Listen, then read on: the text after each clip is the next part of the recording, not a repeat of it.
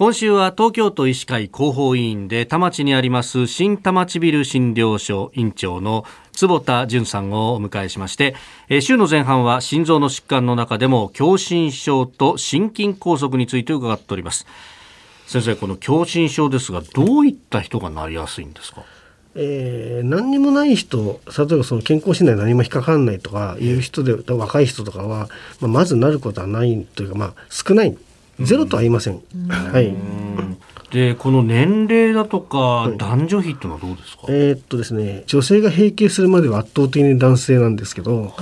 閉経後はねあんまり差がなくなっちゃうんですよね。ということは女性はやっぱりそのホルモンのバランスによってすごくその体内の環境変わるんだろうなっていうことでなので、まあ、その前から例えば公式症あるとか血圧が高いっていう方は、閉経後はもっと悪くなる可能性が高いので、うん、ちゃんと治療はしといた方がいいですよね。はい、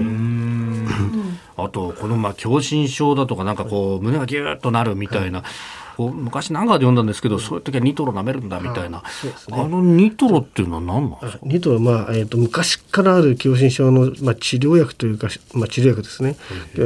今でも全く現役で頑張ってくれてますけどももともとはですねなんか確かどっかえー、の兵器工場で働いてる人が、えーと、仕事してる時は狭心症の症状がなくなるらしいんですよね。そういうとこからなんか分かったみたいな。本来もともと爆薬なんですけどそうですよね、ただあの薬として売られてるニトログリセリンは振っても落としてもぶつけても爆発しません。大丈夫です安心してください。ただあのなんていうかニトロ舐めるとですねあの血管が一時的に開くんですよ。ので、まあ、あの飲み薬じゃなくてあのお口の中で舐めていただいて溶けた頃に効く薬なんですけどもあの血管開くので当然人によってはフラフラしたりとかえー、頭痛くなったりすることがあるんですが、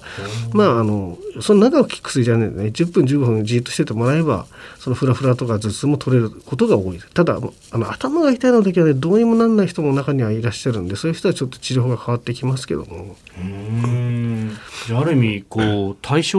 療法的なものなんですか？対症療法まあそうですね。症状が起きた時ただそのまま放っていけば当然その血管が最悪詰まってしまえば心筋梗塞になってしまいますので、えー、そうするとちょっともう死んだ筋肉はもうあの元戻せないですからね。狭心症ってそういうのを使えば科学的なのであの通常の生活は戻れますけどもその間にまあ他の治療をして同じ発作を起こさないようにするってことが必要ですよね。ニトロっていうのは一時的に楽になるかもしれないけど、まあそれに過ぎないと。そうですね。根本的な治療にはならないですからね。狭心症っていうのは治るものなんでしょうか？えっとね治ります。はいはい。狭心症はね治せるんで。あの心筋梗塞と一緒にされちゃうとそれが困っちゃうんですけどだから違う病気なんですね結局はね。狭心症は、えー、の状態では治せることができるので、えまあ、いろいろな、ね、治療法はあるカテーテルでやるとかあの手術になるとかいろいろあるあと薬物ですよね。でどれが一番ベストなのかっていうのは評価をちゃんとしてから決めるべきなんでそれをあのきちんと、えー、主治医の先生と相談して決めていただければと思いますね。はいそして、まあ、今ね、お話いただきましたけれども、その心筋梗塞と狭心症というものが、なんかこう、地続きでつながってるようなイメージがある人もいるかもしれないけど、違うと。そうです。まあ、地続きって言われちゃうと地続きなのかもしれないんですが、ただ病気としては全く違う、病態としては全く違うことなので、狭心症は要するにあの、血管が狭くなって、えー、心臓の筋肉に必要な栄養とか酸素が送れなくなってきているような状態ででも心臓の筋肉にダメージはないんですねまだ何も、うん、なので元に戻せる治せるってさお話をしたんですけど心筋梗塞は起こしちゃうともう心臓の筋肉の一部が、えーと、死んじゃいますのでそこを生き返らせろって言われても今の医療ではちょっとできないんですよね。なので、えーとそこの病態から見ると全く違う病気だよっていうことになりますね。はい、まあ結局狭心症がねひどくなったら心筋梗塞になっちゃうことがあるから注意しましょうなんですが、ただまあ同じ病気ではないですよっていう。誰の果てっていう考え方はないなって思いますけどね。なるほど。はい。